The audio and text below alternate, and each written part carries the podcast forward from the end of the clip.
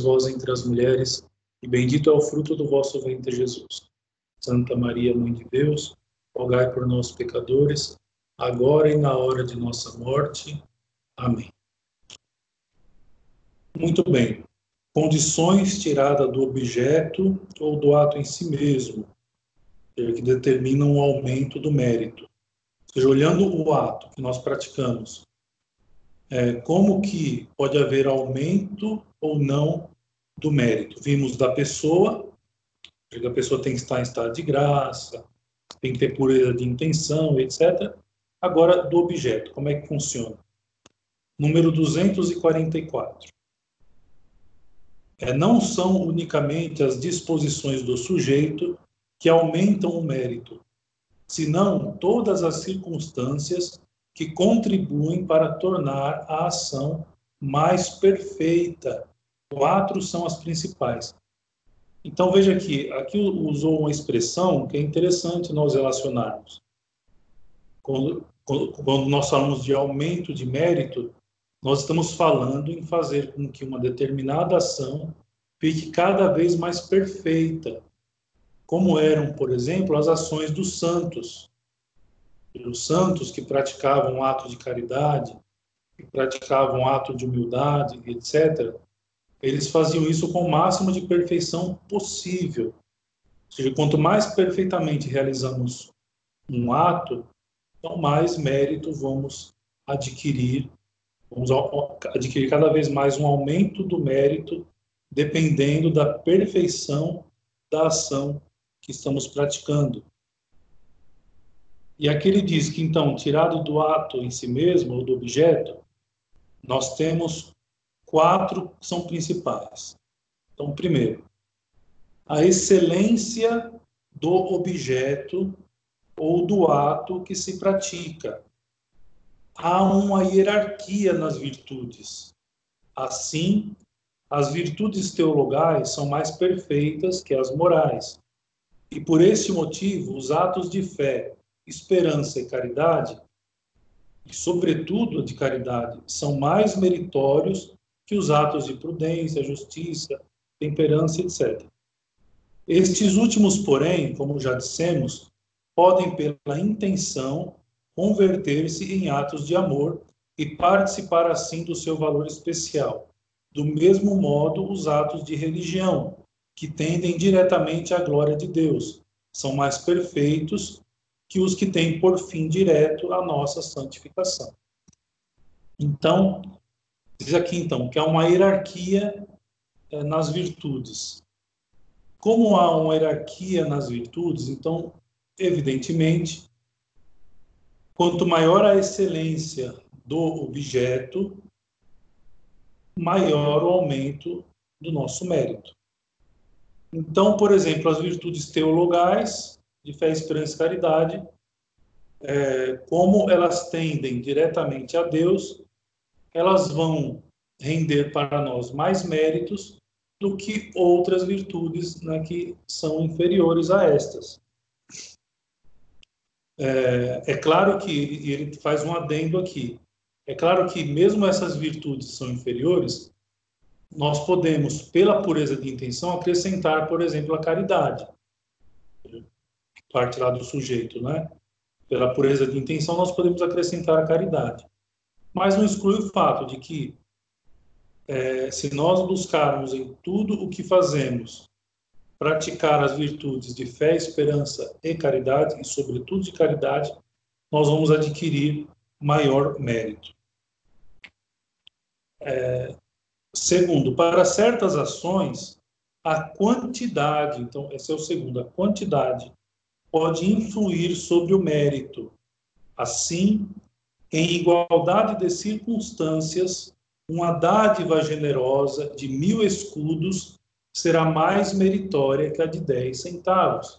Então, você fazer uma doação é, de mil reais, é lógico vai valer mais, vai render mais mérito do que se você doar dez reais, por exemplo. Agora, uma coisa deve se notar: a quantidade ela é relativa. Trata-se de quantidade relativa. Por exemplo, o óbolo da viúva do Santo Evangelho, que se priva da parte do necessário. Então, nesse caso, moralmente vai valer mais do que a rica oferta daquele que se despoja apenas de uma porção do supérfluo. Então, a pessoa muito rica, por exemplo, então ela vai conseguir dar uma ajuda, uma, fazer um ato de caridade bem maior, um maior valor. É, só que assim, ele está tirando, por exemplo, do supérfluo e não daquilo que é necessário. E aquele pobre, por exemplo, que todo mês se priva, muitas vezes, do necessário para fazer uma caridade, por exemplo. Então, nesse caso, evidentemente, aquele, aquele óvulo, aquela caridade feita numa quantidade menor, mas relativamente à pessoa, aquilo foi muito, então você terá mais mérito do que aquela pessoa que já tendo muito doa do seu do seu supérfluo. Então isso deve notar. Então, ou seja, é relativo dependendo do sujeito. Então, ou seja, para mim, por exemplo, mil reais é muita coisa.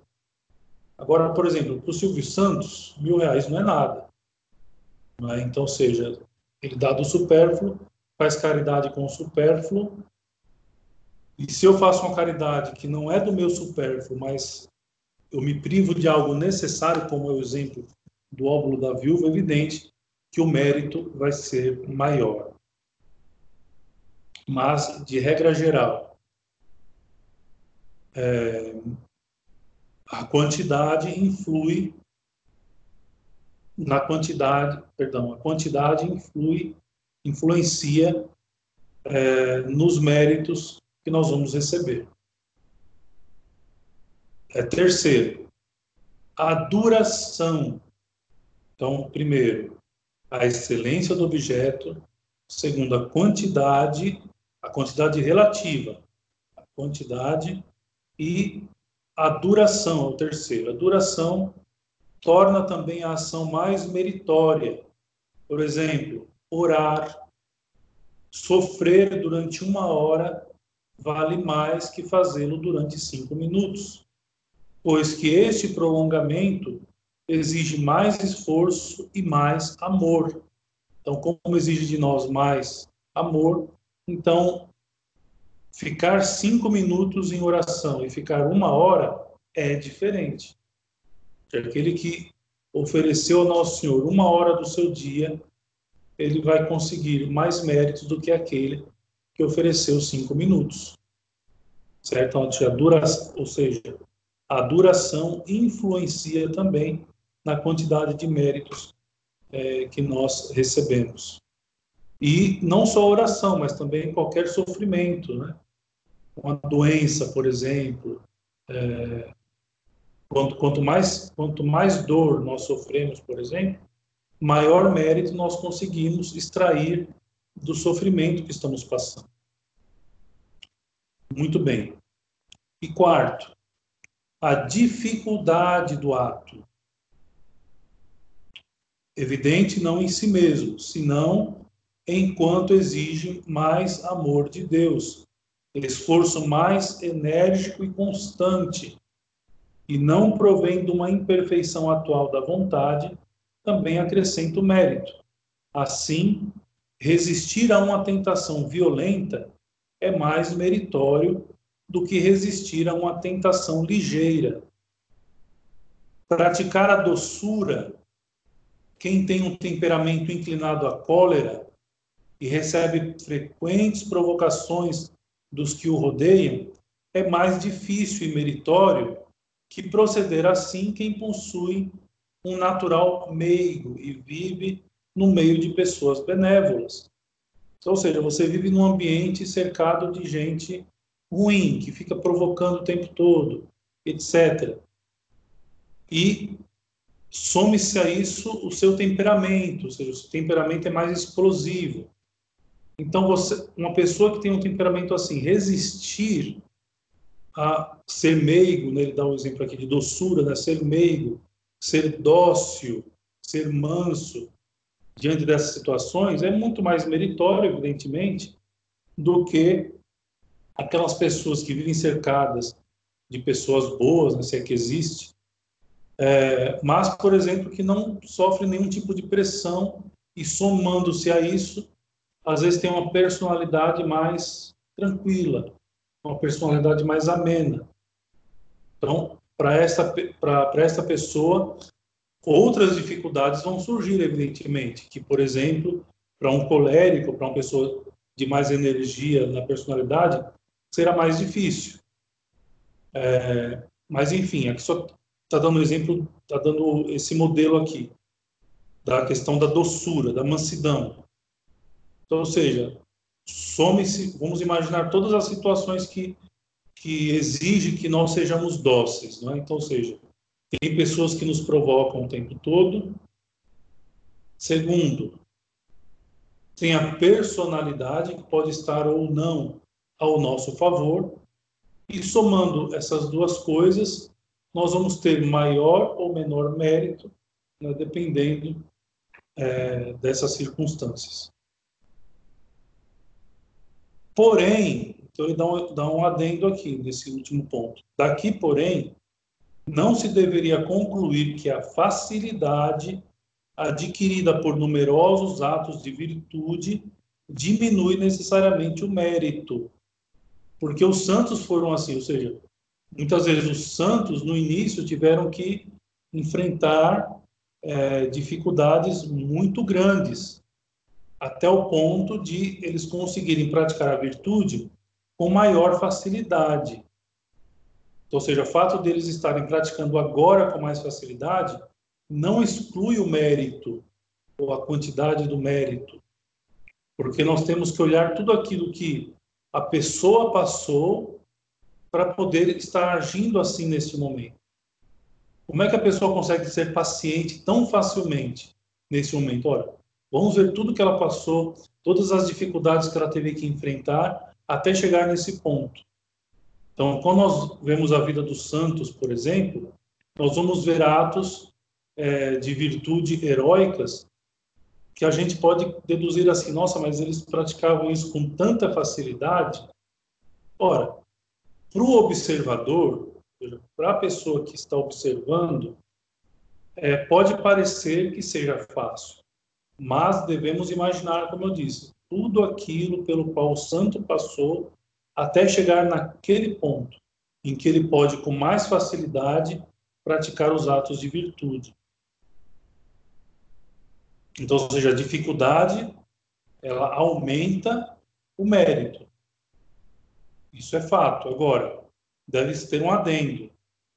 Aquela pessoa que pratica com facilidade, só que pela quantidade de atos e esforços que já teve, durante vários anos, às vezes. Então, isso não diminui o mérito. Essa facilidade, quando um se aproveita dela para continuar e até mesmo aumentar o esforço sobrenatural, favorece a intensidade ou o fervor do ato. E, por este lado, aumenta o mérito, como acima explicamos. Então, ou seja, a gente considera assim, né? Tudo bem, neste momento está fácil a prática de determinada virtude, a paciência, por exemplo. Ou seja, no início era difícil, só que depois de tantas vezes praticado, então agora é fácil.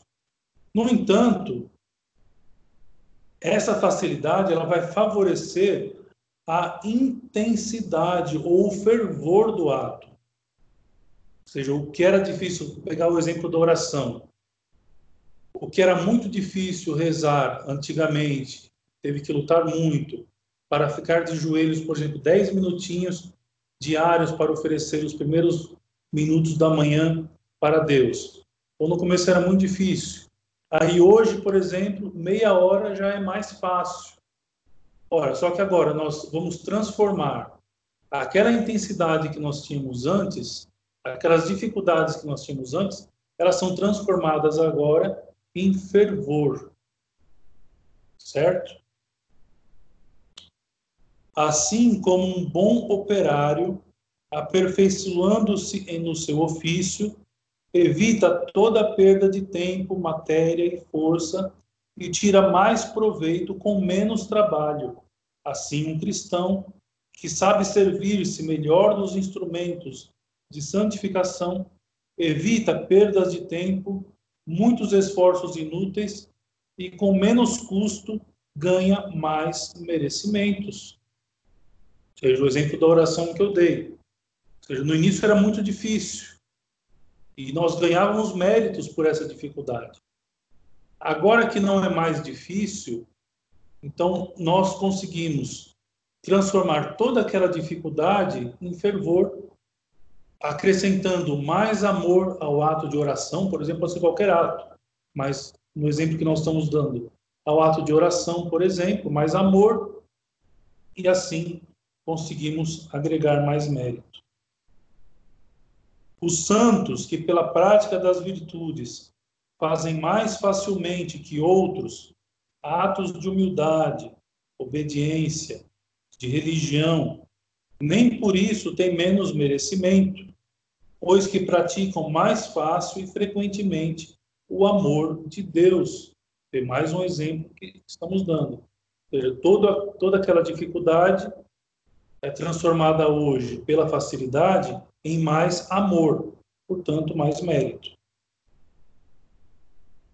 É, e depois continuam a fazer esforços e sacrifícios nas circunstâncias em que estes são necessários. Então, ou seja, o fato de alguma coisa, algum ato ser mais fácil hoje, não quer dizer que nós não tenhamos dificuldades em outras situações, em outras circunstâncias, não é?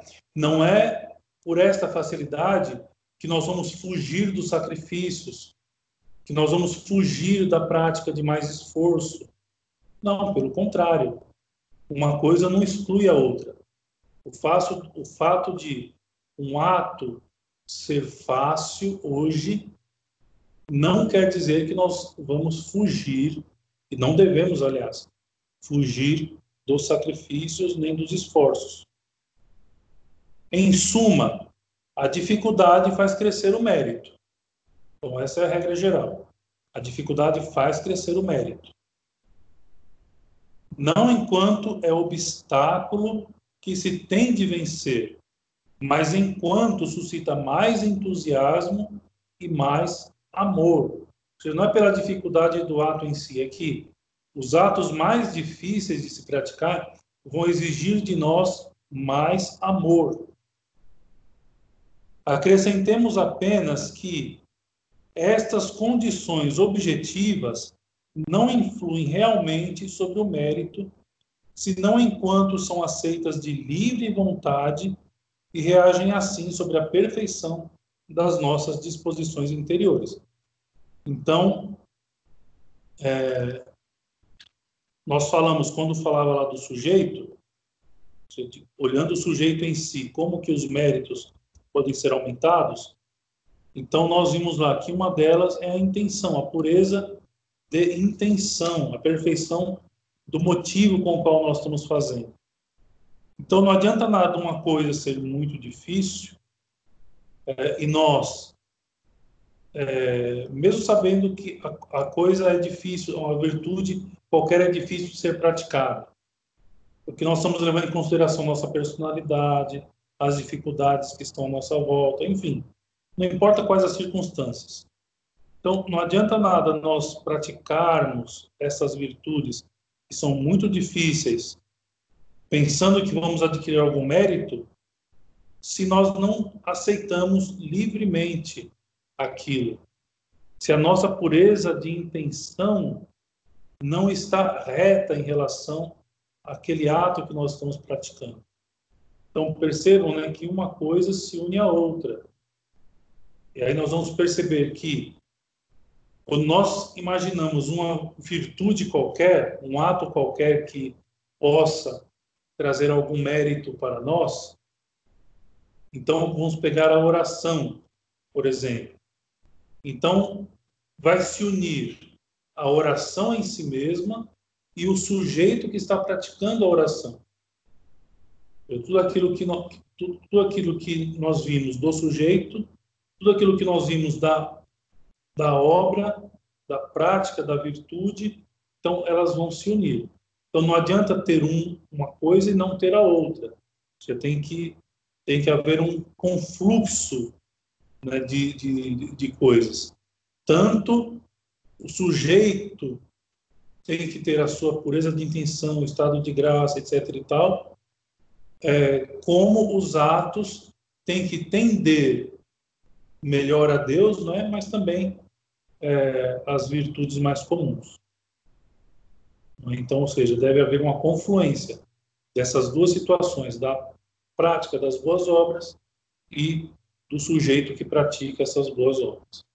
É como a gente eu estava dizendo da outra vez, não adianta nada querermos adquirir algum mérito com algum ato de caridade se nós não estamos em estado de graça.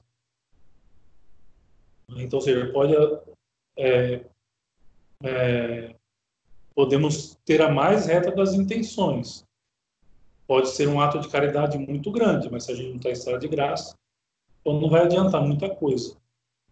Então deve haver uma confluência de ambas, tanto do, da, da obra quanto do sujeito. Bom, e aí nós terminamos essa parte.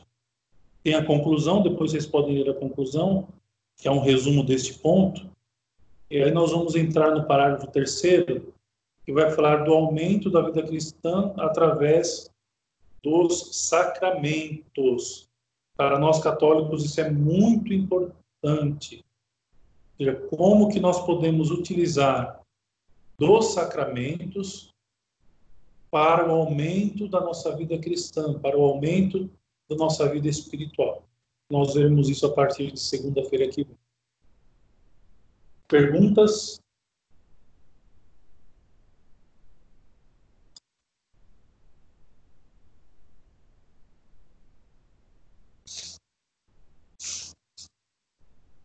Padre Fabiano, assim, aceitar alguma injustiça é, é um ato meritório? É, não, na verdade não, porque é, nós não podemos aceitar nenhum tipo de injustiça. Pelo contrário, né? Neste caso, seria meritório nós não aceitarmos a injustiça. Agora, nós temos que analisar. Eu entendi o que você quis me dizer. Você quis me dizer assim, por exemplo, aqueles atos do dia a dia no trabalho, por exemplo. Você sofreu um ato de injustiça da parte de um superior, por exemplo. Neste caso, é meritório né, você se calar? Não é isso mais ou menos que, que você quis perguntar? Isso, isso mesmo, padre. Certo. Então, seja, nesse caso, sim. Nesse caso, sim. Ou seja, você é, aceitar um ato de injustiça, desde que este ato de injustiça é, não prejudique as pessoas, né, ou seja, é, na verdade, é, seria, um, seria um ato que, que atiçasse o nosso orgulho, né? Então, o nosso orgulho fica ferido diante de um grito, por exemplo, é, diante de um ato de impaciência do outro, enfim. Então, sofrer essas situações calado, sim, é fonte de mérito para nós. Desde que não seja um ato de injustiça que prejudique as pessoas. Porque, de regra, nós não podemos aceitar atos de injustiça. Tá bom? Entendi, padre. Mas aí, essa, desse, desse momento da aceitação, existe uhum. a fraqueza. E de onde que vem a força? Qual que é a oração que eu faço a Deus? Porque, humanamente falando, eu não quero aceitar. Uhum.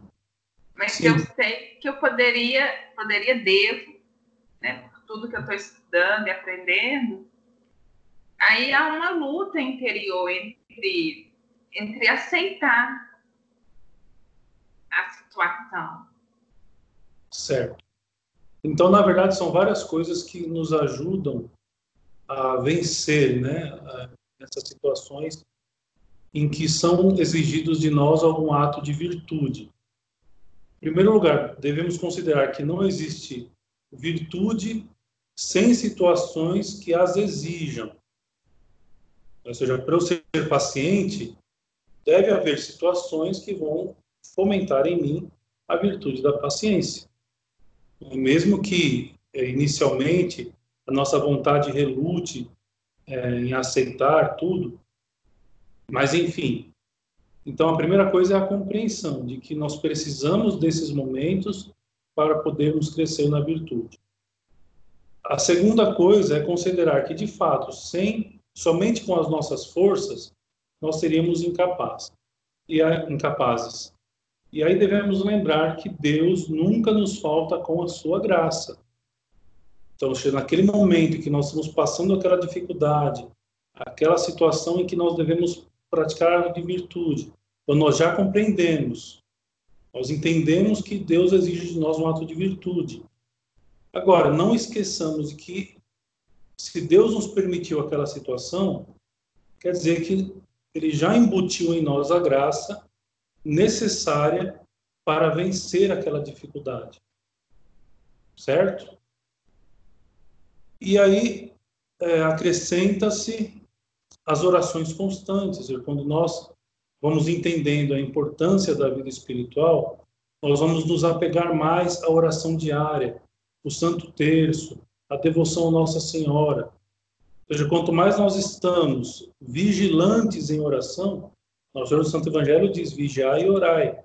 Quanto mais nós estamos vigiantes, vigilantes na oração, mais nós vamos ter facilidade para vencer essas dificuldades. Para praticar, vamos dizer assim de outro modo, para praticar virtude quando ela nos é exigida pelas situações. Certo? Então, são vários fatores né, que, que que nos fazem vencer a nossa natureza que é perversa, vencer a, vencer a nossa natureza que é marcada pelo pecado e agirmos pelo influxo da graça de Deus. Certo? Certo, obrigada. Imagina. Mais alguma pergunta?